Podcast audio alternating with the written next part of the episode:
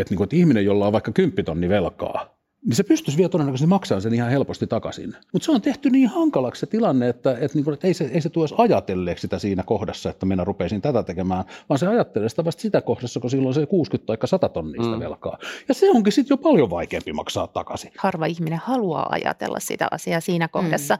Ja me luotetaan ihan hirveästi siihen, että kun me annetaan ihmisille tietoa, niin kyllähän ne sitten tietää sen. Joo, ratkaistiin vaan sen hetkinen ongelma. Ajateltiin vaan sitä ehkä seuraavaa viikkoa, seuraavaa kuukautta ja ei osannut katsoa pitämällä asioita yhtään. Se on ihan luontevaa, niin mäkin todennäköisesti toimisin. Kyllä. Moi! Mä oon Anna Perho ja tää on Rajoilla keskusteluohjelma, jossa me vieraitten kanssa paneudutaan vakaviin aiheisiin, mut valoisalla otteella. Kun ihminen käy rajoilla, se jättää jälkensä. Syntyy vahvoja tarinoita ja uusia alkuja, ja niitä me sitten tässä ohjelmassa yhdessä ihmetellään. Mutta ennen kuin aloitetaan, mä haluan kiittää lyhyesti tämän ohjelman sponsoria, Trainers Housea. Trainers House on varmasti melkein kaikille tuttu, mutta TH:n toiminta on viime vuosina muuttunut tosi paljon. Perusidea on kuitenkin sama. Trainers House auttaa ihmistä eteenpäin. Ja kun yrityksessä autetaan ihmisiä kasvamaan, niin ne ihmiset kyllä kasvattaa sitä bisnestä. Sä löydät tämän ja muut Rajoilla jaksot videomuodossa TH:n verkkosivuilta osoitteesta trainershouse.fi/rajoilla. Sieltä löytyy myös muita hyviä ohjelmia, kuten esimerkiksi mun kollegan Jari Sarasvuon Kassandran huuto-ohjelma sekä Läpimurto Business Show. Mut hei. Kuuntele tämä mun ohjelma ensin, joko podcastina tai videomuodossa osoitteessa trainershouse.fi/rajoilla.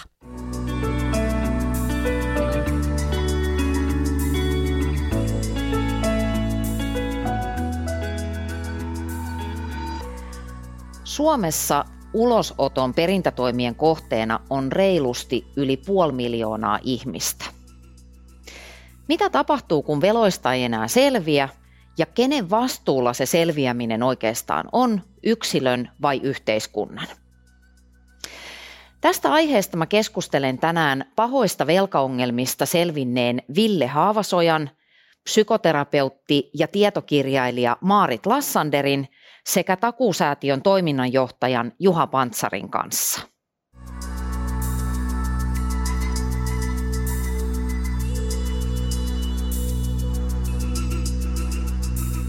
Ville Haavasoja, vuonna 2015 sulle kotiin tuli kirje, jonka sun silloinen avopuoliso avasi, niin mitä siinä kirjeessä kerrottiin? Mitä siitä kävi ilmi? Kirjeessä oli ensimmäinen velkoomus tuomiokäräjäoikeudesta, mikä oli mennyt ulosottoon ja sitä myötä oli ensimmäinen maksuhäiriömerkintä niin kuin tulossa. Et se oli niin kuin, lähdettiin menemään niin kuin väärään suuntaan ja aika kovalla vauhdilla. Mitä tämä sun avopuoliso tuumasi tästä kirjeen sisällöstä? No asiasta ei ole hänen kanssa koskaan ehkä keskusteltu ihan, että mitä fiiliksiä, mutta kyllä mä uskon, että hänellä oli vihaa ja häpeää ja huonoja fiiliksiä siitä. Ja ehkä myös pelkoa siitä, että mitä tapahtuu seuraavaksi. Mikä on sitten se seuraava tie, mitä posti tuo seuraavaksi tullessaan. Et ehkä tämmöisiä fiiliksiä hän kävi läpi. Ja oliko tämä hänelle täysin yllätys, että sun tai teidän talouden raha-asiat oli aika sekaisin jo tuossa vaiheessa? No kyllä se varmaan hänelle oli yllätys. Kyllä hän varmaan aavisti jotain, mutta kyllä se varmaan suurena yllätyksenä tuli sitten, kuin paljon siellä on kaiken näköistä, että ehkä se siitä ensimmäisestä kirjeestä nyt ei kaikki auennut tietenkään, mutta ei olla kyllä koskaan niin syvällisesti keskusteltu asiasta, että mitä fiiliksiä hän kävi siinä kohtaa läpi, että joo. Mikä oli niin kuin se tunnelma ja mitä sieltä on niin kuin tulos sit seuraavaksi, mutta Toi on ehkä myöskin semmoinen asia, mitä ei välttämättä oikein haluaisi tietää. Et ehkä on joku aavistus, mutta toivoo. Joo, se on varmasti semmoinen tila, mikä työnnetään vaan sivuun, ettei tämä osu meihin eikä tämä koske meitä tämmöiset asiat. Niin varmaan jotain tämmöisiä ajatuksia hän on käynyt läpi. Et näin mä itsekin ajattelin kyllä asiasta, että tämä on semmoisia juttuja, mitkä ei tule muhun koskaan osumaan ja minä pärjään tässä elämässä niin, että ei mun tarvitse tämmöisiin asioihin koskaan puuttua, mutta todellisuus on nyt sitten vähän toista, mitä tässä on läpikäyty. Okei, eli oliko sulla sellainen ajatus, että vaikka otit vaikkapa pikavippejä ja vippejä kuitataksesi aiempia vippejä, niin sä ajattelit, että sulla tulee pysymään tämä homma hanskassa? Siis joo, se oli koko ajan se ajatusmaailma siitä, että tämä pysyy mun käsissä ja mulla on kaikki langat tässä käsissä ja mä pystyn tätä niin kuin viemään eteenpäin, ettei tämä korttitalo niin kuin tästä koskaan kaadu. Se oli mun vakaa ajatus koko ajan, mutta sitten se vaan liikaa on liikaa ja jossain vaiheessa sitten vaan kaatui. Joo.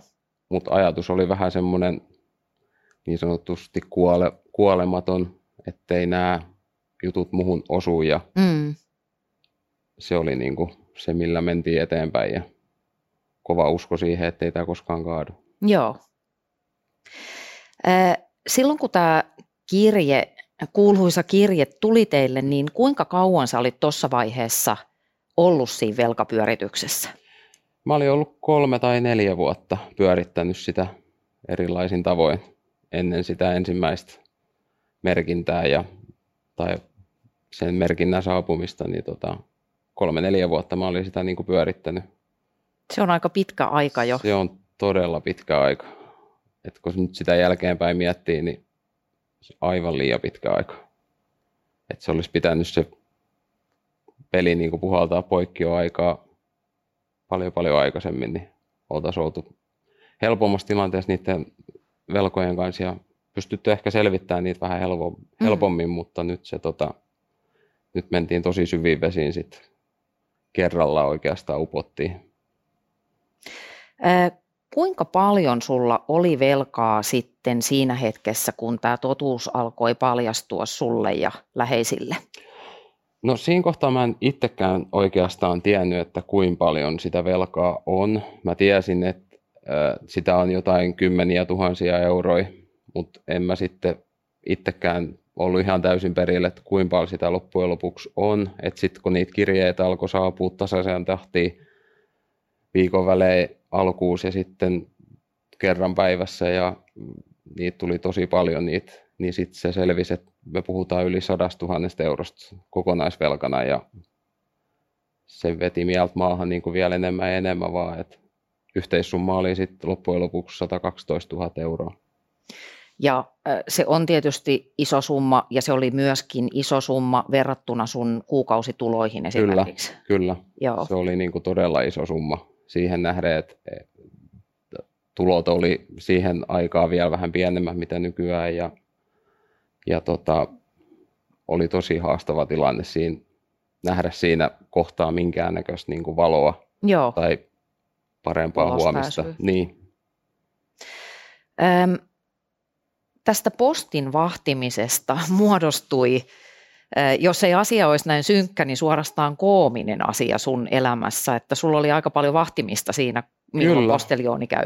Joo, se elettiin vielä niin kuin sitä aikaa, kun ei ollut nettipostia eikä laskut ei tullut sähköposteihin eikä kaikki tuli oikeastaan paperikirjeen, niin se oli vähän semmoista ennen töihin lähtöä katsoit sen postilaatikon ja töistä tulles katsoit sen postilaatikon ja illalla koiran kanssa lenkiä katsoit sen postilaatikon ja se oli semmoista, siinä oppi vuosien saatossa myös siihen, että koska se posti jaetaan minäkin päivän ja siihen kellonaikoihin ja ikkunasta kyttäämiseen, että koska se postiljooni tuo niitä kirjeet ja mitä sieltä tulee. Ja se oli semmoista... tämä niin kuin siihen salailuun, että Kyllä. Sä et halunnut, että sun puoliso tietää, että... Kyllä, Joo. Ihan täysin siihen salailuun. Mitä niille kirjeille tapahtui, että keräsitkö ne johonkin mustaan laatikkoon vai mitä ihan fyysisesti niille teit? Osan kirjeistä mä niin kuin aukasin, että siinä alkuvaiheessa, kun ei vielä mikään ollut kaatunut, eli en ollut saanut maksuhäiriömerkintää enkä ollut vielä missään ulosoton piirissä tai mitään muutakaan, niin niin silloin osan kirjeistä mä aukasin, mä säilytin niitä, muistaakseni oli joku laatikko, mihin mä vaan laitoin niitä ja sitten mä sieltä ain pikkuhiljaa niitä poimeen ja yritin maksaa jotain pois ja sitten mä huomasin vaan, että mulla on toisessa pinossa semmoinen, mitä ei ole edes aukastu ja maksamattomia ja toisessa pinossa on hyvin pieni semmoinen, mitä mä oon pystynyt maksamaan, niin se vaan niin kuin, mä vaan keräsin niitä kirjeitä ja sitten loppuvaiheessa mä en edes aukassu enää niitä. Joo. Et siinä kohtaa sitten, kun mentiin ulosoton piiriin ja saatiin se merkintä, niin sitten hän alkoi haastemiehet soittelemaan. Joo. Ja ilmoittelemaan, että nyt on menossa tämmöinen ja nyt menee tämmöinen. Ja... Joo. Et se oli sitten se seuraava vaihe siihen. Miten sä pystyit pyörittämään kuitenkin sun arkea? Sä kävit töissä, sulla oli pieni lapsi, eikö niin, siinä Kyllä. vaiheessa. Ja ulkoisesti kaikki ehkä näytti vielä jotakuinkin normaalilta, niin miten se käytännössä onnistui tuommoisen paineen alla? Mulla kehittyy jotenkin semmoinen, mä pystyin ruveta lokeroimaan asioita. En tarkoita, että on mitenkään jakautunut persoona mitenkään, mutta mä lokeroittiin päässäni erilaisia asioita, että täällä on velkajutut, täällä on työjutut, täällä on perhejutut, täällä on harrastusjutut ja sitä kautta mä vaan niin kuin pyörittelin sitä, että mä en päästänyt niiden velkojen tuomaan painet koskaan ulos, vaan silloin kun mä oon yksin, niin silloin mä saatoin välillä itkeä niitä velkoja, niin mä tiesin, että näitä on ihan järjettömästi. Mutta mä en koskaan tuonut sitä sitten niin kuin muukko yksinäni käsittelin. Se oli sun salaisuus. Niin se oli mun salaisuuni ja sitten kun oli jotain muita henkilöitä siinä, niin sitten mä tonne jotenkin suljin sen sisälleni ja tuli joku toinen siihen niin kuin pystyy unohtamaan niin, sen. Pystyy unohtamaan ja siirtää sen sivuun. Mutta ei se pitkän päälle, se oli tosi raskasta. Se oli niinku vaikeaa ja raskasta. Et kyllä sitä siinä niinku jossain vaiheessa muisti toivonees, että kunhan tämä vaan niinku loppuisi. Mutta sitten ei kuitenkaan ollut uskallusta alkaa puhumaan niistä asioista. Oltiin vaan hiljaa.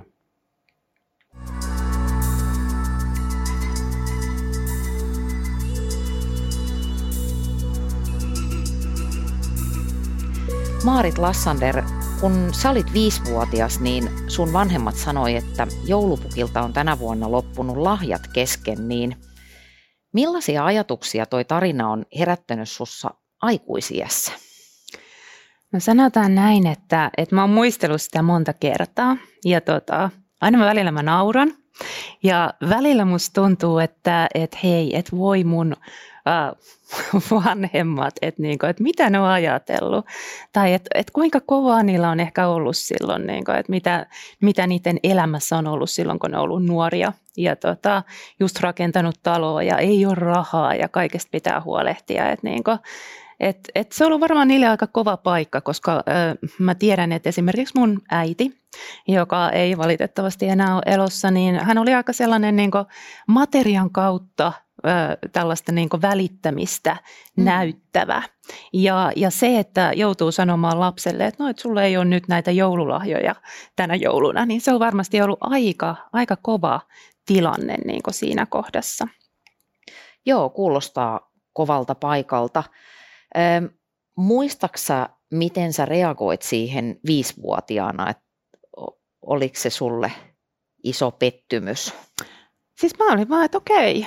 Että näin on käynyt ja sitten mä rupesin ratkaisemaan sitä asiaa sillä, että mä aloin niinku paketoida niitä mun leluja, että niinku, et mun perheellä olisi sitten kumminkin jotain jouluna ja sitten mä asettelin niitä paketteja sinne kuusen alle ja odottelin joulua. Mä en muista mitään sellaista niinku pettymystä tai surua, varmasti siellä on ollut sitä, mutta mä luulen, että mä oon myös niinku jotenkin kanavoinut sen siihen, että no, että mä teen tästä hyvän joulun, mä pelastan tämän tilanteen. Vastuun. Kyllä, mä oon 5, mä kyllä pystyn tähän. Ymmärrän hyvin, että toi herättää myötätuntoa täältä aikuisuudesta käsin. Oikeastaan koko toi kohtaus on suorastaan elokuvallinen, että vanhemmat joilta on rahat lopussa, joulupukki ei tule, sitten se 5-vuotias yrittää pelastaa sitä tilannetta. Sun perhe ei ollut suoranaisesti köyhä, mutta jotenkin ailahtelevainen rahankäytön suhteen, niin Miten sä itse purkaisit sitä mallia, jonka sä oot saanut rahan käyttöön sieltä kotoa? No mä oon purkanut sitä oikeastaan koko mun elämän ajan. Ja tietoisesti vasta ehkä sen 5-6 vuotta. Et mun isä oli tosi tarkka ja mun äiti oli kaikkea muuta. Ja tavallaan se, se tasapainottelu sen välissä, että, että toisaalta kaikki on tosi jämptisti taloudessa ja toisaalta sitten, että kyllähän meillä on oikeus pitää hauskaa ja tuhlata silloinkin, kun ei ehkä ole niitä varoja. Niin tavallaan sen näkeminen, että mikä se on se todellisuus, niin se on ollut ehkä vaikeeta. Että välillä mä oon mennyt toiseen laitaan, välillä toiseen laitaan. Vähän sen mukaan, että millainen elämäntilanne on ollut siinä hetkessä. Ja kyllä se on mulle, se on ollut aika työlästä jotenkin löytää se, että mikä se mun tapa on ja miten mä haluan hoitaa mun taloutta tai mitä taitoja mä tarvin, koska siihen on liittynyt aika paljon myös niitä tunteita, jotka sitten kumpuaa sieltä lapsuudesta. Niin ja mun korvaan toi kuulostaa myöskin aika isolta tämmöiseltä arvoristiriidalta sun vanhempien välillä, että toinen säästää ja toinen tuhlaa, jos vähän kärjistetään. Joo. Joo, mutta tämähän on aika monessa perheessä itse asiassa sitä todellisuutta, että, että harva meistä, kun tavataan se meidän tuleva kumppani tai lähdetään sitä perhettä perustamaan, niin sitten kumminkaan istuu alas ja puhuu siitä, että miten me suhtaudutaan rahaan tai mitä se meille merkitsee tai miten me halutaan sitä hoitaa. Ja sitten niistä tulee näitä tarinoita, että meillä on just, että toinen tuhlaa, toinen säästää. Ja tämä on kumminkin sellainen tosi tärkeä asia myös parisuhteessa, jos puhutaan tosi vähän, varsinkin silloin alussa. Ehkä sitten myöhemmin enemmän, kun tulee sitten enemmän sitä taloudellista vastuuta yhdessä, mutta silloinkin siihen helposti jotenkin saattaa liittyä vähän semmoista syyllistävää tai että toinen kokee, että mun tapa on parempi tai en ymmärrä, miksi toi toinen nyt tolleen toimii. Kommunikaation kautta usein. Joo. Vaikka sitten kumminkin, kun ne kumpuaa aika pitkältä ajalta, ne meidän rahaan liittyvät tunteet, uskomukset ja asenteet ja miten me toimitaan, niin se syyllistäminen ei ehkä sit auta, vaan että me oikeasti istuttaisiin vaan alas ja keskusteltaisiin siitä, että miten mä haluan tämän tilanteen hoitaa. Minkä takia raha on niin iso tabu? Mua hämmästyttää se, koska nykyisin esimerkiksi mediassa ihmiset puhuu aika avoimesti, sanotaan vaikka mielenterveyshäiriöistä, parisuhteista, seksistä, kaikesta, mutta sitten kun pitäisi sanoa vaikka, että paljon sä tienaat kuukaudessa, niin se on ihan semmoinen, että ei näin voi kysyä. Miksi se on niin vaikeaa? Miksi se on niin latautunutta puhua rahasta? Se kertoo meistä sellaisia asioita, mitä me ei ehkä haluta, että muut meissä näkee. Ja tämä on ehkä sellainen, että itsekin huomaa, että on paljon helpompi vaikka kertoa omista mokista tai virheistä tai miten mä oon jossain tilanteessa, vaikka ollut ihan hunningolla, mutta että mä sanoisin, että hei, että mulla on tullut vaikka velkaa, koska mä en ole vaan huomannut, että missä kohtaa mun olisi pitänyt reagoida tähän mun talouden tasapainoon, niin monelle se ehkä siitä tulee vähän sellainen alitajuinen olo, että okei, että hänellä ei ole nyt kaikki ihan kunnossa ja siihen saattaa liittyä monenlaisia asioita, jotka ei nyt vaan näy päälle päin, mutta että tämä on yksi oire siitä, että elämässä on jotain pielessä. Joo. Ja tuolla ei ole homma hanskassa. Niin. Ja kun me monesti just yhdistetään se siihen menestykseen, että, että ne kulkee jotenkin käsi kädessä. Ainakin se, että meillä on tarpeeksi niitä tuloja, niin se on jotenkin semmoinen elämässä onnistumisen merkki. Luin Hesarin haastattelun sinusta ja siinä jutussa sä kerroit, että sä oot elämässäsi tienannut todella paljonkin rahaa ajoittain, mutta myös tuhlannut, niin silloin kun tämä tuhlausvaihde, äidin vaihde on ollut päällä, niin mihin sä tuhlasit ja miltä se tuntui? Oliko se vörttiä, niin kuin nuoriso sanoo? Kannattiko? No se vähän ehkä riippuu siitä, että minkä ikäisenä siinä sit niinku sitä rahaa käytti.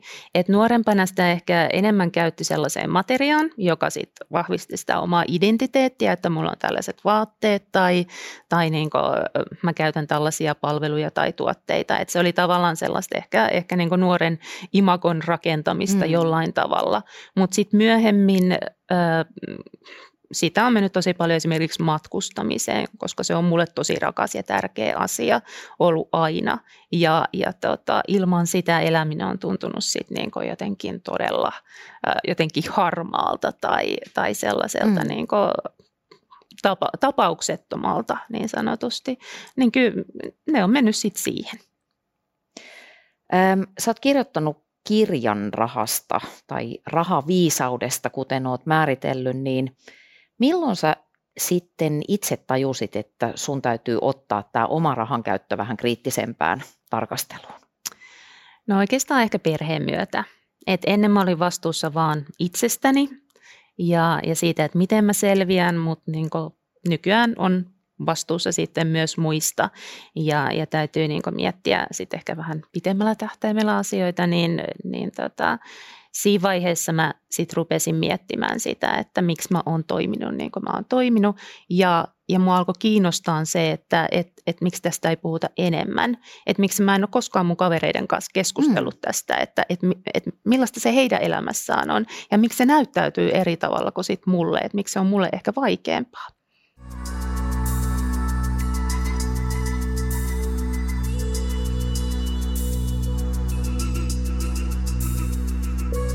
Juha Pantsar, sä johdat Takuusäätiötä, joka auttaa ylivelkaantuneita ihmisiä, niin millaisessa tilanteessa ne ihmiset on, jotka ottaa teihin ensimmäistä kertaa yhteyttä?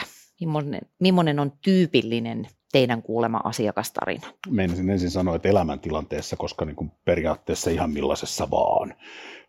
Nämä on asioita, jotka koskettaa niin kuin kaikenlaisia ihmisiä kaikenlaisissa tilanteissa, mutta totta kai siellä on niin kuin sellaisia juttuja, jotka on niin kuin tavallaan jotenkin tyypillisiä ja siis aika usein sen tyyppisiä, mitä me kuultiin tässä aikaisemmin, että niin kuin on tavallaan tapahtunut joku sellainen tekijä, joka on sitten niin kuin kaatanut sen korttitalon, joka on sitten niin kuin kuitenkin kohtalaisen pitkään näillä nykyisillä mekanismeilla pysynyt pystyssä. Eli aika usein jonkinnäköisessä kriisitilanteessa, sellaisessa, jossa niin kuin on tapahtunut oletettu, mutta epätoivottu tulos. Eli kun ihminen ottaa teihin yhteyttä, niin silloin nämä velkaantumisasiat tai raha-asiat on riistäytyneet jo aika pitkälle. Ne on riistäytyneet hänen hallustaan. Niin. Et niin kuin varmaan se kaikkein tyypillisin on sellainen tilanne, jossa niin kuin ihan hirveän monelle niistä asioista ei ole puhuttu ja erityisesti silloin, kun otetaan sinne meidän neuvontapalveluihin yhteyttä, kun ne on anonyymiä ja neuvontaa, niin se on semmoinen turvallinen paikka, mihin voi ottaa yhteyttä kysyä niin kuin ihan vaan, että mulla on nyt sattumalta tämmöinen tilanne, joka tuntuu vähän siltä, että voi olla, että ei tässä on nyt kaikki ihan niin kuin hanskassa. Se on varmaan se kaikkein tyypillistä. Tai sitten toinen vaihtoehto on se, että kun meillä on niin kuin säätiöllä myöskin tämmöinen niin kuin vapaaehtoisen velkajärjestelyn muoto, ollaan jo keksitty, että tuossahan voisi olla minulle sopiva ratkaisu, ja sitten lähdetään hakemaan sitä perustuotetta, ja sitten niin kuin se meidän asiantuntija siellä toisessa päässä sanoi, että hold, eikö katsottaisiko tämä kokonaisuus nyt ensin, että mistä oikeasti on kysymys, että pikaisia ratkaisuja harvoin on olemassa näihin tilanteisiin. Ylivelkaantumisesta puhuttaessa, niin aika nopeasti siihen keskusteluun yleensä hiipii jonkunnäköinen moralisointi. Ja mulla itsellä oli semmoinen käsitys ennen kuin puhuin sun kanssa, että suurin ongelma olisi erilainen niin kuin kuluttamiseen liittyvä, tämmöisen niin kuin shoppailuun, osteluun liittyvä pikavippien ottaminen, mutta se ei ilmeisesti olekaan ihan näin, että mikä on suurin syy siihen, että ihmiset ylivelkaantuu? No, jos ollaan ihan yksinkertaisia niin kuin sen asian suhteen, mä tiedän meidän oman talonkin niin kuin väki välillä dumaa mua tästä niin kuin lausunnosta, mutta niin kuin sanon sen silti. Ihan yksinkertaisimmillaan, että ollaan kulutettu enemmän rahavaroja kuin mitä olisi ollut siinä tavallaan niin kuin omassa hallussa. Se on se, niin kuin se perusmekanismi siellä kaikessa taustalla. Syitä siihen on tietysti sit niin kuin valtava legio, mutta että niin kuin meillä on markkinoilla tällä hetkellä niin kuin valtava kaari erinäköisiä luottotuotteita ja niin kuin hirveän usein tämän tyyppisissä keskusteluissa ja silloin kun haetaan ratkaisuja, niin puhutaan niin kuin siitä, tavallaan siitä niin kuin yhdestä jäävuoren huipusta, joka on sitten ne pikavipit. Ja pikavippejä kuitenkin niin kuin suurimmalta osalta kaiketikin käytetään niin kuin semmoisissa tilanteissa, jossa ihmisellä on jo jonkinnäköinen jonkun muun kuluttamisen kautta syntynyt ongelma, johon ne toimivat sitten. Ehkä ratkaisu on väärä sana, mutta niin kuin, että ne toimivat sen niin kuin lopullisen ratkaisun eteenpäin siirtäjänä. Mutta jos ajatellaan vielä niitä syitä tai polkuja, jotka siihen velanottoon ylipäätään johtaa, niin onko se sitten enemmänkin joku tämmöinen työttömäksi joutuminen, sairastuminen, joku yllättävä elämäntapahtuma kuin se, että ostetaan kallis käsilaukku lainarahalla? Tai on ja ei. Siis niin kun tarkoitan tällä lähinnä sitä, että, niin kun, että noin, mitä sä tuossa äsken luettelit, niin noin on niitä, jotka tavallaan niin kuin puhkaisee sen tilanteen, mutta se tilanne on aina kehertynyt jotenkin niin kuin todennäköisesti nykyisellään niin vuosien aikana, ja sitten niin kuin tulee jokin tekijä, joka tavallaan saa sen, kamalaa käyttää niinkin kliseistä sanotaan kuin korttitalon romahtamaan. Mutta se perusasetelma on useimmiten se, että niin kun me kysytään esimerkiksi meidän asiakkailta, että mikä sun velkaongelmas aiheutti, niin he saattaa sanoa, että avioero. Niin. No todennäköisesti sen avioeron kustannukset ei kuitenkaan ole niin suuret, että ne yksinään aiheuttaisivat välttämättä hirveän usein sitä tilannetta, vaan taustalla on se, että siellä on pitkään jatkunut tilanne, jossa se tavallaan oma talous on ollut koko aika kireällä, ja sitten kun tulee se yksi erityinen tekijä, jossa tavallaan joko menot lisääntyy tai tulot pienenee tai molemmat samaan aikaan, joka on aika usein tapahtuvaa, niin sitten se ei enää kestä sitä. Ja tavallaan kaikki joustot on käytetty siihen niin kuin normaalielämään, että et jos sillä niin kuin perinteisellä mallilla ajattelee, niin siinä tilanteessa, kun tulee se avioero, niin sitten voi vaikka vähän käyttää jopa sitä luottokorttia, jotta selviää siitä ylitse. Mutta jos se luottokortti on käytetty siihen normaaliin elämään, niin ei siellä ole enää mitään käytettävää, jolloin sitten tavallaan kaikki hanat menee kiinni. Joo.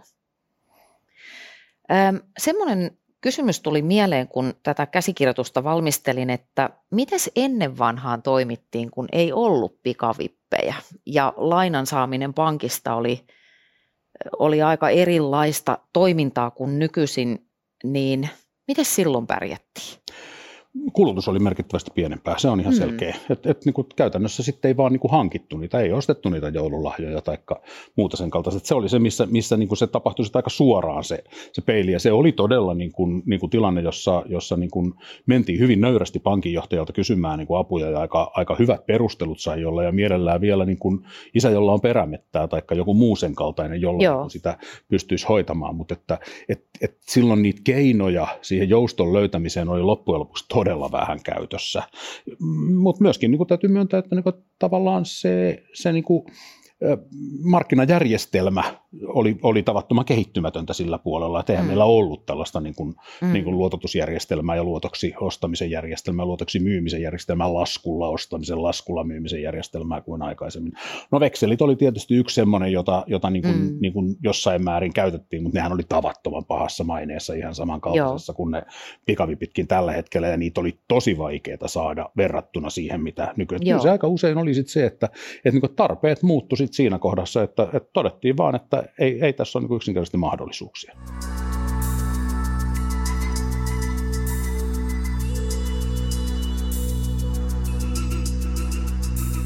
Minkä takia velkaantuminen aiheuttaa niin valtavaa häpeää? Säkin sanoit, Ville, että häpeäsit niin paljon, että et pystynyt kenellekään puhumaan siitä omasta tilanteesta. Niin mistä se johtuu? Mitä siinä oikeastaan hävetään?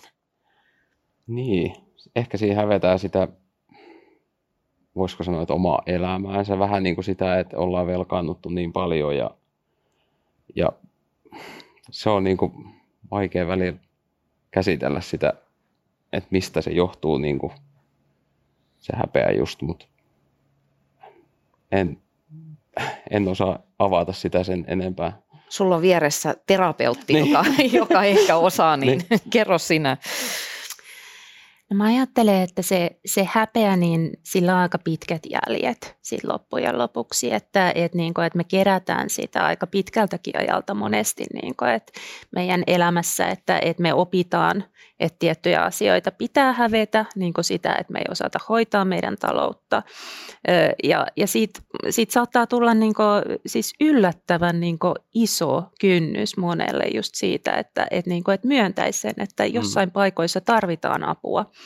Että se voi olla ihan sieltä siis menneet sukupolvet esimerkiksi, että se miten me ollaan ajateltu rahasta, niin kyllähän se on varsinkin suomalaisessa kulttuurissa, että kyllähän täytyy itse pärjätä. Että eihän se, että sä just pistät asiat sekaisin ja et enää pärjää omilla varoilla, niin että eihän se ole hyväksyttävää. Että meillä on aika pitkä taakka tämän kanssa. Ja sit kun me nyt mietitään tätä, niin monesti me nähdään se vaan siitä omasta näkökulmasta, että täältä musta tuntuu. Mutta että tässä on niin pitkä tarina takana, että tavallaan mä ajattelen, että se voisi helpottaa myös sitä häpeän kokemusta ja syyllisyyttä, jos me nähtäisiin, että tuolla on noi sukupolvet ja nyt mä yritän itse purkaa tätä, mutta että se vaatii aikaa. Ollaan me oltu tavattoman taloudellismateriaalinen yhteiskunta ja ehkä siirtymä tulevaisuudessa on sitten johonkin muuhun, mutta että onhan sitä jonkinnäköisenä hyvän elämän menestyksen mittarina pidetty kuitenkin jonkinnäköistä vaurautta taikka isoja tuloja taikka muuta tämän kaltaista. Ja sitten jos sä tavallaan siinä epäonnistut, niin se on jollain lailla vähän niin kuin epäonnistuisit koko elämässä tai epäonnistuisit siinä, millä sua mitataan. Et meillähän sellaisia yleisiä mittareita on loppujen lopuksi aika vähän, mutta kaikkihan me tiedetään, että marraskuun alussa, kun ilmestyy verotietoja, niin siinähän on oikein tämmöiset julkiset mittajaiset, jossa katsotaan siitä, että kuka oli paras. Ja jos se on se väline, mitä käytetään mittaamiseen, ja sitten siinä sen hallinnassa tavallaan sit ei ihan samalla lailla onnistukaan. Syitä voi olla legio siellä taustalla ja voi olla, että osassa on sen kaltainen tilanne, että sä et olisi itse voinut sille oikeasti mitään. Mutta se on siinä on tietyllä lailla hyvin tämmöisen perustavanlaatuisesta asiasta kysymys mun mielestäni. Ja se on ihan luonnollista, että sitä koitetaan väistellä, koska lähtökohtaisesti kovin moni haluaisi olla sit niiden puolella, jotka ei ole siellä voittajien puolella. Niin, mutta sitten mun mielestä tuossa on valtava ristiriita siihen nähden, että toisaalta me hymistellään, että joo, ei raha tuo onnea ja se ei ole välttämätöntä, ei ole välttämätöntä kuluttaa, jotta voisit tuntea itsesi kunnon kansalaiseksi, niin toi vähän hämää mua. Tuoko raha onnea? Sä oot kirjoittanut kirjan, Maarit, rahaviisaudesta, niin tuoko se raha sitä onnea vai eikö se tuo? Nyt ratkaistaan tämä, tämä kysymys. Eihän se sitä loppujen lopuksi tuo, mutta se, että me tarvitaan se tietty tulotaso, että me tunnetaan olomme turvalliseksi. Ja sitten se turvallisuus ja onni, niin kyllähän ne monesti sitten liittyy toisiinsa. Että jos sulla on ihan selvästi todella vaikea selvitä elämässä ja ostaa ruokaa ja maksaa asunnosta, niin elämä on aika stressaavaa ja se keskittyy siihen, että sä selviät. Eli tavallaan, että jos me päästään sellaiseen riittävään mukavaan tulotasoon, niin sen jälkeen se ei enää tuo onnea. Mutta kyllähän sillä on ihan selkeästi merkitys sille, että miten me pystytään elämään meidän elämää, kuinka vapaita me ollaan tekemään sellaisia asioita, mitä me halutaan tehdä.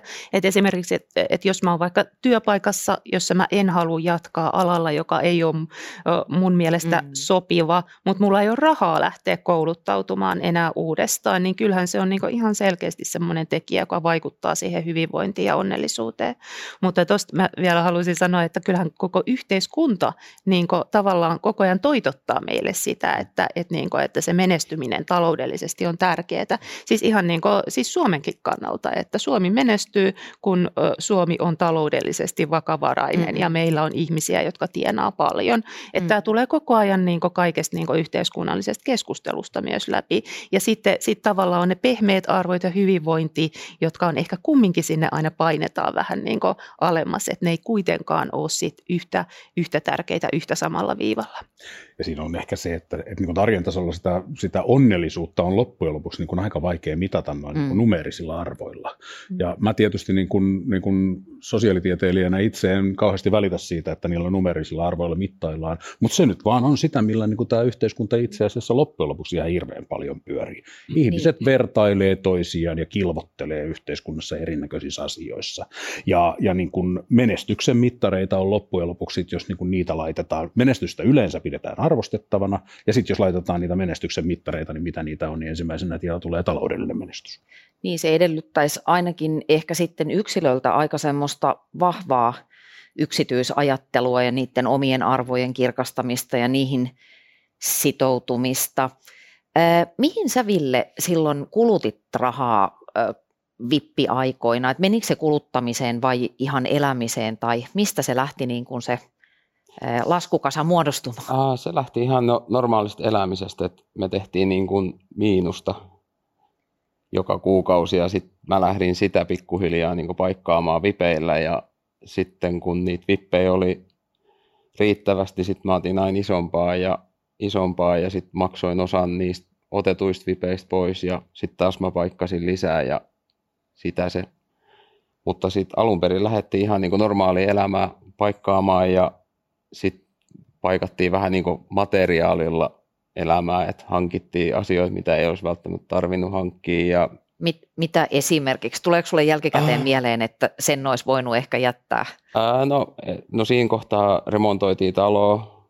Oltaisiin voitu jättää ehkä remontoimat jotain ja olla tyytyväinen siihen hetkeen, että on saatu hankittua asunto ja oltu tyytyväisiä siihen. Ja sitten oli auton vaihtamisia ja lapsille asioiden hankkimisiin, niin jos niiden kanssa olisi ollut järkevämpi, niin ei olisi ehkä tullut niin isoa velkataakkaa sitten taustalle.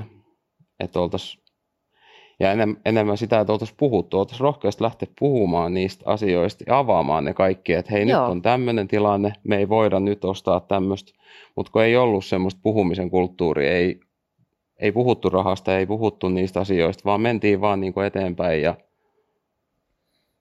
ja oliko sulla sitten vähän sellainen eetos siinä myöskin, että koska olet myös talossa, niin sun pitää hoitaa nämä talousasiat? Joo, no, mä oon omasta lapsuudestani saanut vähän semmoisen käsityksen, että niin kun mies talossa hoitaa kaikki raha-asiat, mutta näin jälkeenpäin, nyt kun oma äiti on kertonut niitä asioita, niin ei ne ihan oikeasti mennytkään niin, miten mulle annettiin ymmärtää, mutta ne selvisi mulle sitten aivan liian myöhään, että mä olin sitten jo kaatanut oman talouden siihen ajatusmaailmaan, että mies hoitaa kaiken ja tienaa ja maksaa ja hankkii ja hoitaa. Niin, että mä olin sitten jo, mun olisi täytynyt ehkä oman äitini kanssa keskustella vähän aikaisemmin näistä asioista. Ja taas tullaan siihen, että täytyisi uskaltaa puhua.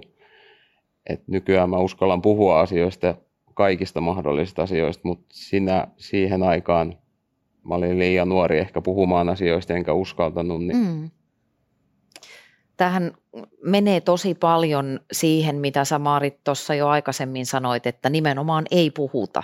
Että kaikki olettaa ehkä, että me osataan jotenkin automaattisesti käyttää rahaa ja kaikki olettaa, että mulla kuuluu ehkä olla tällaisia asioita ja hyödykkeitä ja tavaraa, kun kaikilla muillakin on. Joo, ajatellaan, että se on sellainen jotenkin synnynnäinen taito, että hyvät ihmiset syntyy taloudellisesti niin kuin taitavina ja tosiasiahan on, että me saadaan hirveän erilaiset eväät kotoa siihen niin kuin talouden hoitamiseen ja monissa perheissä niistä ei puhuta yhtään mitään, mutta sitten voi olla sellaisia perheitä, joissa paljonkin koutsataan ja niin kun luodaan paljon ehkä painettakin, mikä ei sinänsä myöskään ole hirveästi avuksi sitten myöhemmin, että voi olla ihan ääripäistä toiseen, mutta tässä mä jotenkin ajattelen myös, että tuli tuosta mieleen, että kun hän eletään kuitenkin tosi paljon niissä meidän porukoissa, niissä meidän yhteisöissä, missä me halutaan olla kumminkin osallisena. Me halutaan kuulua johonkin ja että meillä on vähän niin kuin sitä niin kuin porukkaa ympärillä, jolla on samanlainen ehkä elämäntyyli. Ja helposti tulee sellainen olo, että mä tarvin samoja asioita, mun tarvii tehdä niitä samoja juttuja ja kuluttaa samalla tavalla rahaa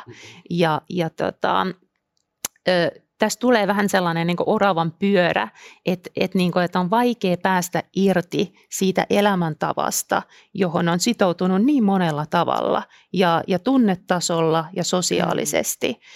Ja siitä tulee myös sitä häpeää, jos ei pysty pitämään yllä sitä elämäntapaa enää. Et siinä joutuu niin kuin ihan sanoutumaan siitä irti niin kuin paljon muustakin. Totta, niin että siitä kuluttamisesta ja siitä rahankäytöstä tulee ikään kuin osa identiteettiä siinä ryhmässä, johon kuulut. Kyllä, joo. Musta tuossa näkökulmassa on hyvä ottaa niin kuin tavallaan kaksi semmoista niin kuin vähän erityistä tulokulmaa vielä, kun sitä pohdiskelee. Ja ensimmäinen niistä on se, että minkä näköiseen, tai mihin me vertaillaan meidän elämäämme. Ihmiset haluaa vertailla ihan hirveän paljon sitä, ja ne välttämättä, jos kysytään sellaisilta tavallisilta suomalaisilta, niin ei ne välttämättä halua sitä edes sitä Eurojackpot-voittoa tai jotain muuta sellaista, vaan että ne haluaa elämää, joka on suunnilleen samankaltainen kuin sillä verrokkiryhmällä, johon he vertaa itseään. Mutta mikä se on se verrokkiryhmä ja mitä ne tietää siitä, niin silloin me ollaan siinä kohdassa me ollaankin sitten jo vähän siitä, että okei, että jos vaikka sä olet nyt sitten siellä lähihoitajaopinnoissa, niin kerrotaanko sulle siellä sitten, että mihin ne lähihoitajan liksat sitten oikeasti riittää, että minkälaiseen elämään ne oikeasti riittää, tai vaikka sitten se kahvilanpitäjän elämä, niin minkälaiseen elämään se sitten riittää, ja onko se ok, että se on näin, kun jos sä vertaat itseäsi vaikkapa jonkun mainosrahoitteisen kanavan sit tällaisessa televisiosarjassa pyörivään kahvilaelämään, niin se asuu todennäköisesti Eirassa ja kohtalaisen isossa kämpässä ja niin edelleen, me kaikki tiedetään, että ei se nyt ehkä ihan niin ole, mutta että kärki esimerkkinä näin sanottu. Sitten se toinen juttu on se, jos tavallaan tekisi mieli kysyä Villeltäkin, että tunsit sä siinä kohdassa, kun se normiarki pyöri ja sanoit, että loppujen lopuksi on osoittautunut, että se meni miinuksella, niin oliko sun silloin se tieto, että se menee miinuksella? Oli mulla vähän tietoa siitä, että se menee miinuksella, mutta sitten mä jotenkin ajattelin, että tämä on se oikea tapa paikata se. Et kyllä mä sen tiedostin, että me tehdään koko ajan miinusta, mutta siltikään me ei puhuttu niistä. Et mä oikeastaan siinä kohtaa mä vastasin aika paljon meidän rahallisista jutuista ja mä tiedostin sen, mutta sitten ehkä mä en uskaltanut itsellä myöntää, että tämä menee tosi paljon miinuksella. Tuo on hyvä kuulla, koska tuo on tavallaan se toinen tulokulma, että sinällään sitten markkinathan tarjoaa meille tuotteita, jotka on ratkaisuja siihen, että jos sulla on se tunne siitä, että tämä on miinuksella, niin markkinat tarjoaa sulle tuotteita, joissa todennäköisesti aika harva ihminen pystyy tekemään sitä arviota siitä, että no onko tämä ihan totta näin, että onko tämä ratkaisu mun tilanteeseeni vai eikö tämä ole, ja kun ei sitä ratkaisua pysty välttämättä tekemään meikäläinenkään, niin sitten luottaa, että varmaan sen tuotteen tarjoaja tekee sen ratkaisun minun puolestani, koska eikä kukaan ole niin tyhmä luotonantaja, että se antaa rahaa, jos en mä pystyisi sitä takaisin maksamaan. Ja sinällään tavallaan se logiikka pelaa siten, että se ruokkii tietyllä lailla itseään. Niin tuossa mä kuulen jopa semmoista tietynlaista riippuvuuskäyttäytymisen mekaniikkaa, että sä siirrät tai se välttely onnistuu kivasti pitkän aikaa niillä erilaisilla luottoinstrumenteilla. Mä muuten, Ville, muistan sellaisenkin, mitä sanoit, kun juteltiin etukäteen, että sä lopulta muistit jopa erilaisia viitenumeroita ja pankkitilin numeroita ulkoa. Kyllä, joo, siis mulla oli semmoinen, että kun palkka tuli tilille, niin sanotaan nyt, että palkka tuli tiliin vaikka 5 aikaa aamulla, niin 6 mennessä mä olin kierrättänyt sen jo moneen eri paikkaan. Eikä sitten loppuvaiheessa mä muistin kaikki tilinumerot, mihin mä maksan jonkun tietyn summan ja millä viitteellä, ja niitä oli kymmeniä ja ne tuli kaikki tuolta automaattisesti, kun mä aukasin läppärin ja pistin kädet siihen, ne tuli automaattisesti kaikki tilinumerot ja kaikki viitenumerot, ja sitten mä vaan katsoin, että kuinka mä pystyn siirtämään tänne ja kuinka mä pystyn taas nostamaan sieltä toiseen suuntaan, ja tunnissa mä tein suurin piirtein nämä kaikki.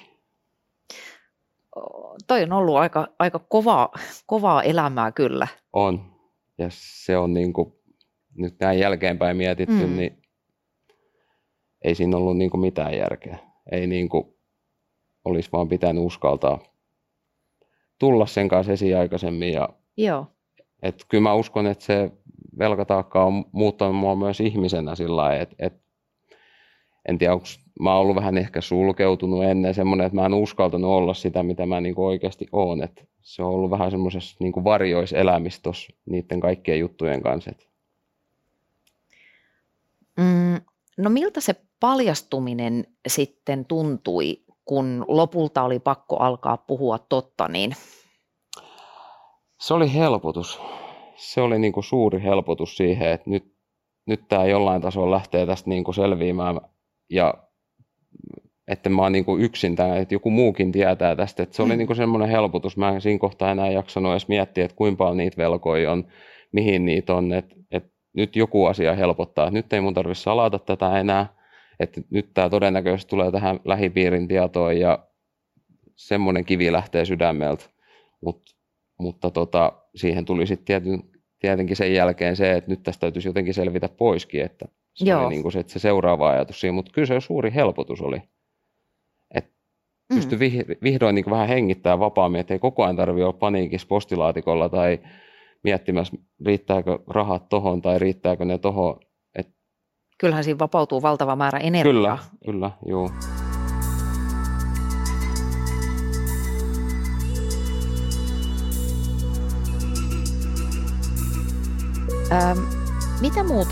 Mitä tarkoittaa ihan käytännössä, että ihminen joutuu ulosottoon? Mitä se käytännössä on?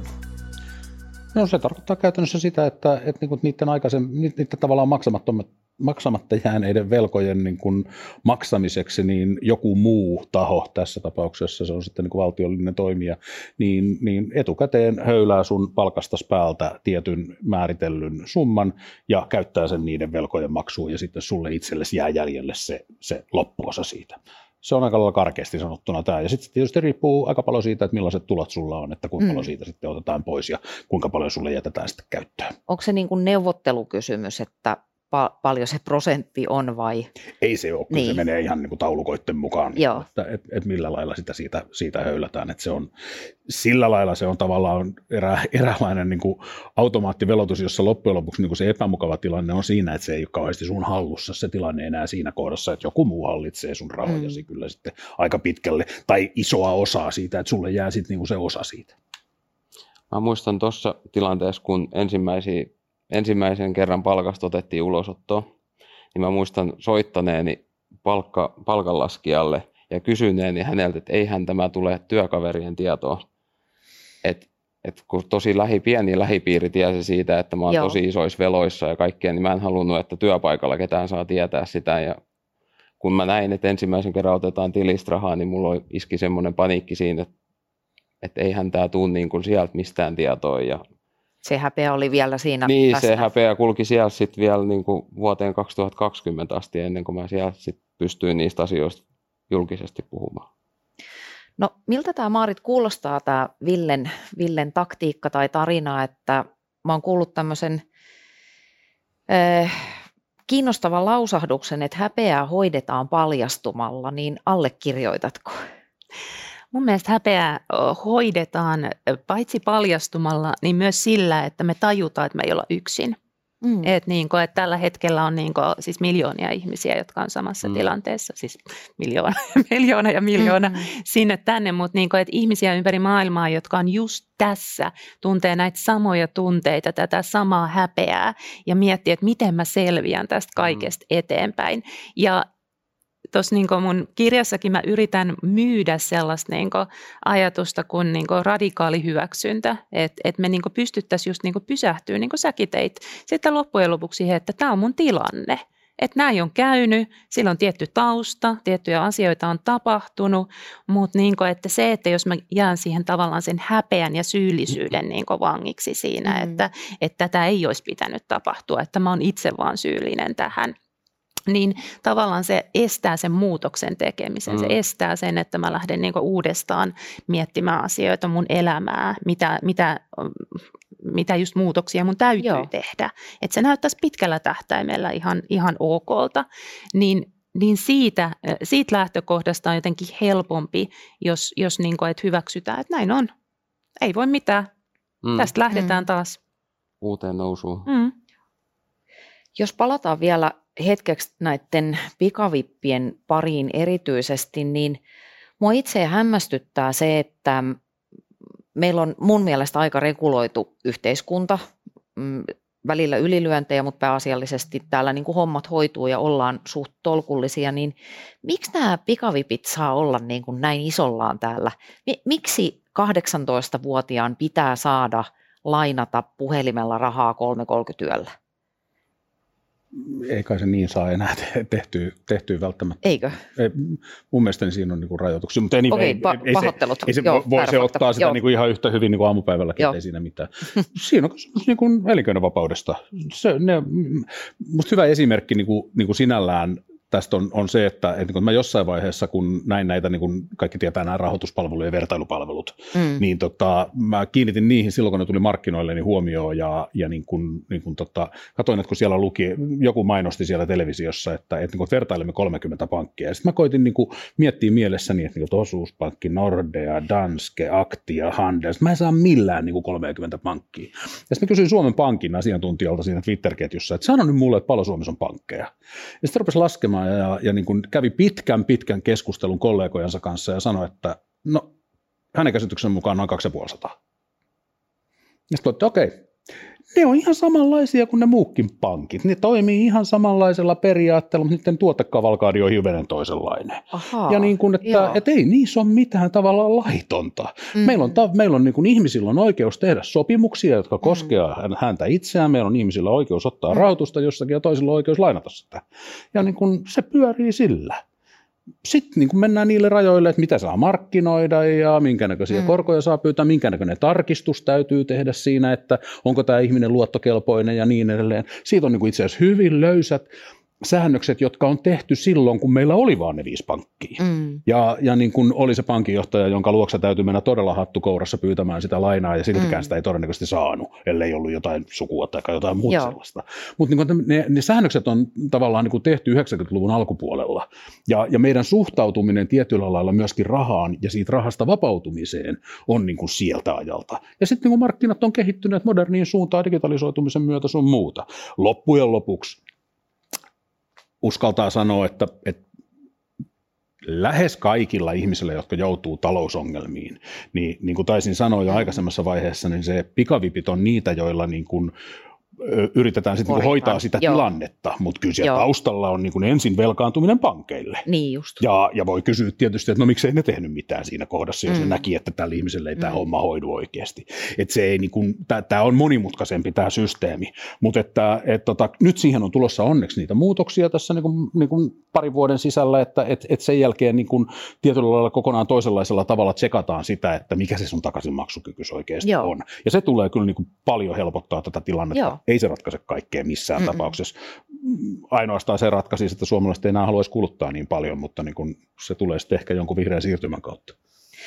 No mikä tässä nyt sitten on yksilön vastuu? Että on tietysti niin kun mukava täältä studiosta käsin huudella, että pikavipit ovat väärin, mutta toisaalta meillä on vapaa tahto, tämä on vapaa yhteiskunta, kuten sanoit, niin kuinka paljon itse kukin pitää sitten vaan ottaa henkilökohtaista vastuuta siitä, että ei sekoilla?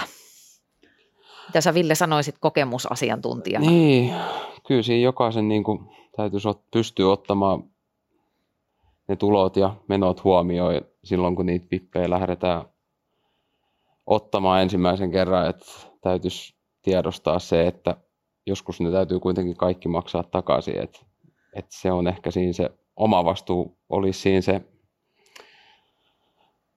uskaltaa myöntää itseässä tilanne, että onko tämä niin kuin ihan nyt tasapainosta ja kaikki, että jos mä tuun tarvitsemaan näitä pikavippejä, niin onko tämä kaikki, pyöriikö tämä mun elämä ihan oikeasti nyt oikeilla rattailla, kun mä joudun ottaa tuon pikavipin.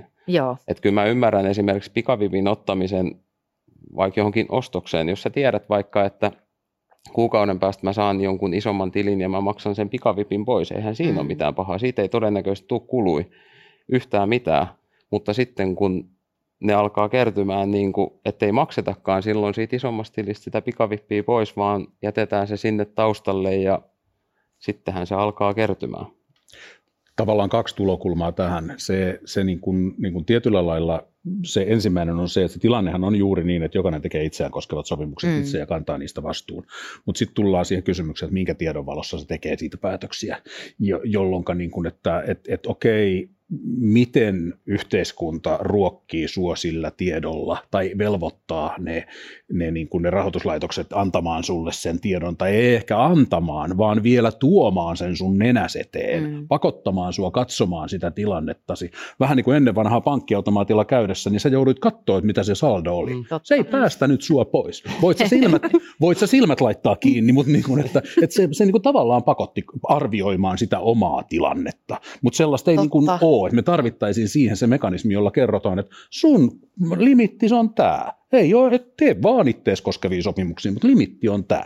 Itse asiassa Lapinlahden linnut sketsisarjassa, joka tuli joskus 2000 vuotta sitten, niin siinä muistaakseni oli pankkiautomaatti, joka sanoi, että hei kuule, että sulla on rahat nyt loppuja.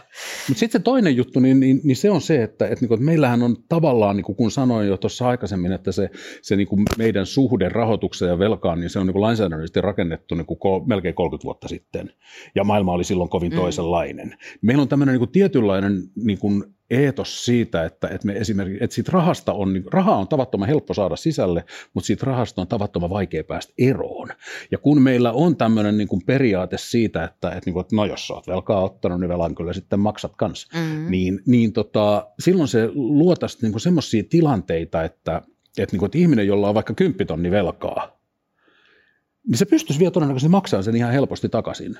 Mutta se on tehty niin hankalaksi se tilanne, että ei se tule edes ajatelleeksi sitä siinä kohdassa, että minä rupeisin tätä tekemään, vaan se ajattelee sitä vasta sitä kohdassa, kun silloin se 60 tai 100 tonnista velkaa. Ja se onkin sitten jo paljon vaikeampi maksaa takaisin. Ja siinä on niin yhteiskunnan kannalta mitään järkeä, jos nyt oikeasti mietitään. Ei ole mitään järkeä. Ja tuossa on myös se, että harva ihminen haluaa ajatella sitä asiaa siinä kohdassa.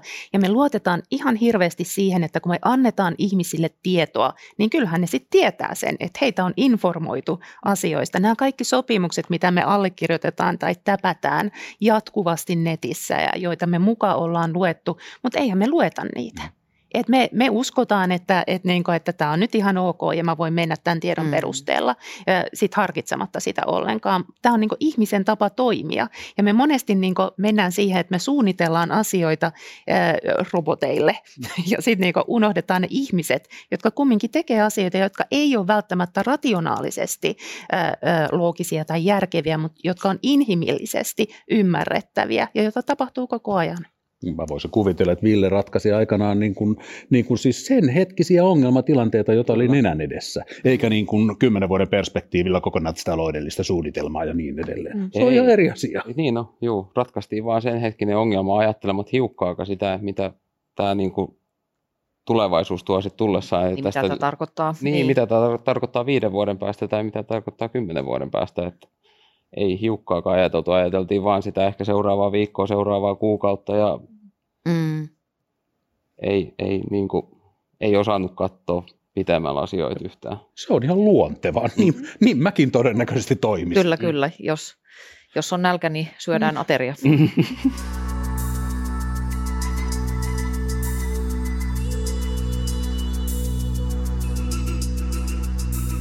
Silloin kun mä Ville soitin sulle, niin sattui olemaan aika tunteikas päivä sun nykyisessä perheessä. Sä olit just sopinut asuntolainasta ja oliko peräti niin, että olitte muuttamassa uuteen asuntoon? Kyllä oltiin ja se oli kyllä niin kuin aika tunteikas se puhelukin siinä, kun käytiin, niin mietittiin sitä asiaa siinä, niin että kun mä käännän nyt tästä asioita 10 vuotta taaksepäin, niin en olisi niin kuin osannut kuvitella tämmöistä tilannetta siinä kohtaa, kun kaikki alkoi kaatumaan ja menemään niin kuin väärään suuntaan, niin en mä olisi koskaan ajatellutkaan, että mä voin olla vielä joskus tämmöisessä tilanteessa, että mä saan oikeasti maksaa asuntolainaa ja mä maksan jotain semmoista velkaa, millä mä saan oikeasti jotain, enkä mä maksan vaan jotain velkaa, mistä ei ole enää mitään järjellä. Et kyllä se niin uskomaton tunne oli se oman asunnon hankkiminen, että ei sanat oikeastaan riitä siihen tunteeseen. Kerro ihan lyhyesti, että miten sä sitten niin kun sait tämän yli 100 000 velan lopulta kuitattua? Kuinka kauan siihen meni ja millaisia keinoja siinä käytettiin? No, alkuus mä olin 3 vuotta ulosoton asiakkaana ja lyhensin sitä velkaa, niin kuin tässä keskusteltiin, niin 2 kertaa kuukaudessa meni palkasta ulosottoon, ja kun sitä velkaa siellä oli yli 100 000, niin eihän se hirveästi sieltä lyhentynyt. Ja silloin sen ulosottovirkailijan kanssa, hän auttoi mua hirveästi näiden asioiden kanssa ja neuvoi, että koska olisi oikea hetki lähteä hakemaan velkajärjestelyyn. Ja hän selitti mulle tilannet sillä lailla, että kannattaa ensin pystyä osoittamaan se, että sulla on tulot, millä sä maksat sitä, ja sitten kun me tehdään velkajärjestelyhakemus, että se menisi ensimmäisen kerran läpi, ettei se tulisi bumerangin takaisin. Et kun mä oon ymmärtänyt niin, että sitten jos tehdään velkajärjestelyhakemus ja se tulee vaikka hylättynä takaisin, niin sä joudut olemaan jonkun tietyn ajan vähän niin kuin ulosoton asiakkaan uudelleen, ennen kuin sun kannattaa uudestaan taas hakea. Niin mun kohdalla sitten odoteltiin niin kuin 3 vuotta, maksettiin ulosoton kautta ja sen jälkeen haettiin velkajärjestelyyn ja 9 kuukautta meni siinä hakemuksen käsittelyssä ja vuonna 2018 mä pääsin velkajärjestelyyn. Mitä se tarkoittaa käytännössä? Eli velkajärjestelyn kautta sä saat jotain velkoja anteeksi, että yleensä maksetaan onko 15-25% niistä veloista, mitä sulla on, niin maksetaan takaisin ja loput sulle niin kuin antaa anteeksi, koska se velkamäärä on todennäköisesti siinä kohtaa kasvanut niin isoksi, että susta saataisiin taas niin kuin hyödyllinen tälle kaikelle, niin maksaa vaan veronmaksajana, niin sun menisi tuhottoman kauan aikaa maksaa se velka pois, niin tällä saadaan sut nopeammin. Niin kuin taas. Back in the game. Niin, kyllä just näin.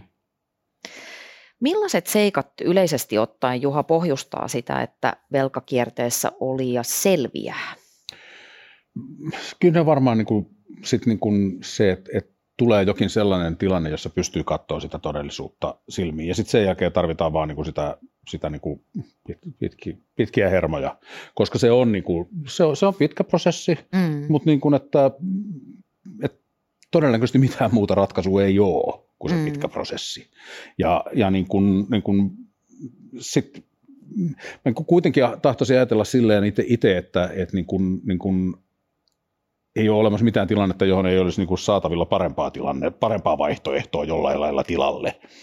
Ja niin varsinkin silloin, kun puhutaan rahasta, mutta niin kuin, että ne ei ole välttämättä kauhean semmoisia niin siinä hetkessä mukavia ja miellyttäviä ajatella, että säkin niin kuin olit 6 vuotta siinä, no melkein 7 niin kuin siinä rundissa, mutta että niin kuin, nyt sä katsot sitä silleen, niin kuin, että olipa hyvä, koska niin kuin sit sieltä tuli joku niin kuin parempi tulevaisuus sieltä Kyllä. perästä, mutta että niin kuin, se on semmoista niin kuin, se on paitsi, että se vaatii pitkiä hermoja, niin sitten niin kuin se on semmoista aika niin kuin rutiiniomaista touhua sit sen jälkeen, kun ollaan. Sitten tunnustetaan, niin että tämä on tämä tilanne ja sitten tehdään. Niin, että siinä ulosotun asiakkaanahan siinä ei oikeastaan kauheasti ole valoa näkyvissä missään suunnasta, että sehän on sitä jatkuvaa vaan että odottamista, että pääsisikö tästä jotenkin niin kuin pois jollain tavalla. Että sitten kun pääsi velkajärjestelyyn, niin sitten sä näet sen maalin siellä jo. Sitten sen jälkeen sus itsestäkin, että miten sä hoidat sen, pystytkö sä maksamaan ne kaikki ja maksatko ne kaikki ajallaan.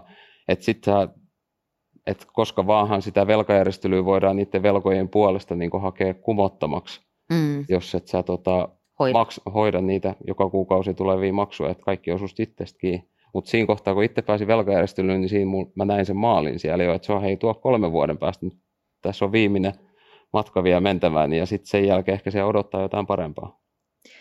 Mitä sä, Maarit, ajattelet noin niin kuin psykologian näkökulmasta, että millaiset, en mä tiedä, ominaisuudet tai ajatusmallit auttaa siinä, että tuommoisesta noin vaikeasta asiasta voi selvitä? No mä ajattelen, että nimenomaan se, että me nähtäisiin, että tässä on tarina takana. Että me ei vaan tulla tähän ja haeta sitä velkaa ja jouduta näihin vaikeuksiin, vaan että meillä on se perhe, meillä on se tausta, meillä on niitä tunteita ja ajatuksia ja asenteita, jotka sit paljon vaikuttaa niihin meidän kulutus kulutusvalintoihin ja käyttäytymiseen ja tämän tyyppiseen, että tavallaan se tausta ja tarina, niin ei se aina ole meistä itsestä kiinni.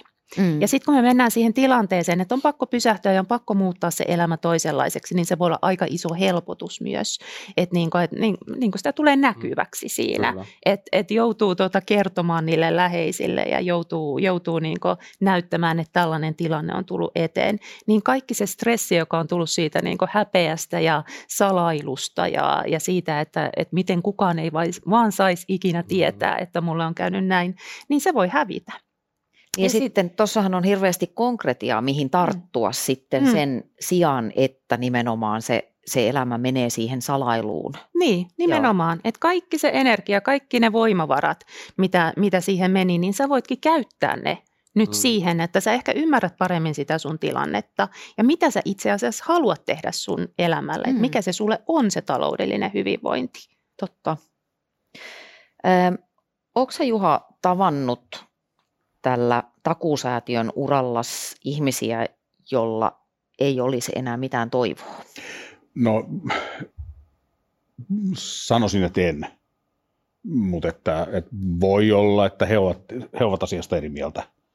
Mutta että kyllä mä haluan, se on mulle niinku lähtökohtaisesti, että mä ajattelen, että kyllä niinku kaikennäköisiin asioihin löytyy ratkaisu. Se ei välttämättä ole niinku just se ratkaisu, mitä toivotaan, mutta että se on kuitenkin niinku pitkällä aikajänteellä parempi tilanne kuin se aikaisempi. Mm. Vaikka sitten joutuisi jopa sellaiseen tilanteeseen, että se ainoa ratkaisu on se, että olet pitkäaikaisessa ulosotossa, niin siinäkin kohdassa niin kun on ehkä helpompi, kun tietää sen, että jaha, tässä nyt ollaan ja tämän verran tätä nyt sitten tulee ja tämän verran tätä jää käteen ja tässä nyt ollaan ja mennään. Tai ainakin tällaista viestiä mä niin kuin saan niiltä ihmisiltä, jotka on pitkäaikaisessa ulosotossa. Mutta kyllä niin kuin, että lähes kaikkiin tilanteisiin löytyy kyllä niin kuin sit vielä sitäkin parempi ratkaisu. Se ei tule välttämättä ihan hirveän nopeasti, se ei ole välttämättä niin kuin ihan silleen niin kuin salamana tuosta auta sinua, se ei ratkea se tilanne kauhean nopeasti, mutta niin kuin, että jos on valmis, niin siihen lähtee ja aina. Sen ensimmäisen toivon tuo just se, että kun tajuaa ja tietää sen tilanteen, niin osaa suhtautua siihen jollakin tavalla. Se on vähän niin kuin minkä tahansa sairauden kanssa, että kun tunnistaa ja tunnustaa sen tilanteen, niin osaa suhtautua siitä niin kuin ihan erilaisella tavalla siihen. Mä luin, Ville, sun haastattelun jostain lehdestä ja sä kerroit siinä, että sitten kun tämä vyyhti oli alkanut purkautua ja oli jo kaikki niin kuin hyvät asiat menossa, niin sä olit tarkkaillut sun lapsia joulun vietossa ja sanoit siinä jutussa, että koin siinä hetkessä syvää vapauden tunnetta, niin pystytkö sä vähän vielä kertomaan siitä, että millainen hetki se oli? Se jotenkin niiden kaikkien vuosien jälkeen, mitä on taapertanut vaikeiden asioiden kanssa ja niitä rahat ei ole tahtonut riittää oikein niin kuin lapsille, niin kuin lapsille kuitenkin tärkeä se joulus on se lahjan saaminen ja ei ole niin kuin aina ollut rahaa hankkia niitä niin, ja sitten jotain jouluja on ehkä paikattu velkarahalla ja jotenkin se heidän ilon ja onnellisuuden näkeminen siinä tilanteessa siinä, että pystyi kerrankin niin kuin nauttimaan siitä joulusta sillä lailla, että pysähtymään oikeasti, että nyt on kaikki niin kuin hyvin. Että nyt ei tarvitse ressata joka suuntaan, eikä tarvitse miettiä, että onko mä tehnyt velkarahalla nämä lahjat ja että millä mä nämä maksan. Ja se toi siihen semmoisen erilaisen kuvakulman, että mäkin pystyin pysähtyä ja rauhoittumaan ja olemaan ja näkemään ensimmäistä kertaa ehkä sen oikeasti sen heidän iloisuuden siihen joulunviettoon. Että ne on ennen mennyt ehkä vähän ohitte. Täydellistä. Kiitoksia teille. Kiitos. Kiitos. Kiitos. Kiitos. Kiitos kun kuuntelit tämän jakson. Mut löydät Instagramista osoitteesta @annaperho tai osoitteesta @trainershouse. Tämän jakson tarjosi Trainers House, jonka missiona on auttaa ihmistä eteenpäin. Sä löydät Rajoilla ohjelman kaikki jaksot TH:n verkkosivustolta osoitteesta trainershouse.fi/rajoilla.